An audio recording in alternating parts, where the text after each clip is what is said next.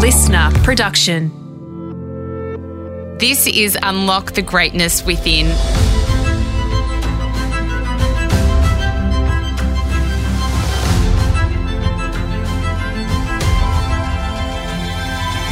I'm Sarah Grynberg, and for the next five minutes, join me as I take you on a journey that will replenish your sense of self and the world, give you a moment to reflect, nourish your mind, and reset you for the week ahead.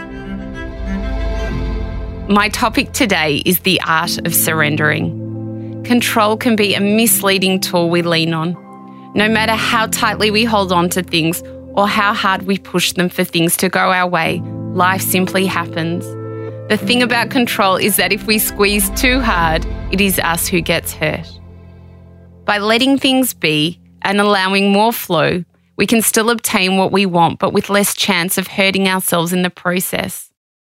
Are you listening to this and thinking, but I don't know what I want? That is totally okay. By letting go, you are allowing yourself to free your mind from your grasp and give yourself the time and space to decide what you want with more clarity. When we hold on to things too tightly, like a partner, a job, or even a dream, it can make that personal thing too hard to obtain or maintain. When I interviewed spiritual teacher Gabby Bernstein, she said, When you think you've surrendered, surrender more. And in this episode, you'll see why. Step one trust life's timings. Sometimes when we want something so badly, we cannot practice patience. We want that thing right away. But as I mentioned earlier, life happens and things will unfold in lifetime. What's important to remember here is that sometimes the reason what you want hasn't come to fruition yet is because A, you're not ready, or B, because the timing is not right. We need to be ready to receive what we have asked for. Trust in the dream or desire, and if it's meant to be in your life path, then it will. And if it doesn't, then something even better and more suited to you will present itself have faith, and be patient. Step two, appreciate what's around you. Sometimes we are so focused on our dreams and goals that we forget the abundance we already have in our lives. Turn your direction and appreciation towards what you already have a roof over your head, access to fresh and nourishing food, a loving family and friends. Get into the habit of practicing gratitude so you can be reminded of how much joy those people and things provide and how much you've already been blessed with.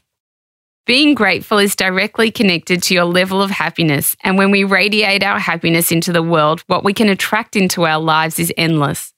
In Manifest Your Destiny, Dr. Wayne Dyer opens with the principle Within you is a divine capacity to manifest and attract all that you need or desire. By bringing gratitude into our lives, happiness follows. This combination will ensure what is meant for you will come in its own time. Step three choose your universe. It is Einstein who said the most important decision we will make is whether we believe in a friendly or hostile universe. What universe do you live in? I know that mine is definitely friendly. If we believe in a universe where good things happen, one that has your back, where things will work out fine, then you don't need to worry or sweat the small stuff. Life is always about choices and perspective. Is your glass full or empty? By being positive, practicing gratitude, as we mentioned earlier, having faith in the universe, we allow things to unfold naturally and work for us. When we trust our universe, we can let go a little and tap into the magic and peaceful energy that is life working at its own pace. That essentially is the art of letting go accepting life to stop forcing things and instead really see what we have already. Only by surrendering control can we truly appreciate the gift that is our lives and everything in it. It's a bit like feeling the sand between your toes. Sometimes it's a mental leap, allowing yourself to feel a bit uncomfortable at first, the feeling of the wet grains, then the pleasantness of the freedom, and then wondering why it took you so long to let you feel its magic in the first place. Give yourself the permission to let go and let yourself fully appreciate your world and the unexpected joys that go with it. I hope this episode of Unlock the Greatness Within inspired you and brought you joy. If you'd like to learn more, receive guidance, and regular reminders like these, then please connect with me on Instagram at a Life of Greatness podcast. You can also purchase my ebook, Finding Greatness, at sarahgrynberg.com. Love what you heard? Then we'd love you to hit subscribe on Apple Podcasts or your favourite podcast app and leave a five star review. It will help us share this wisdom with others.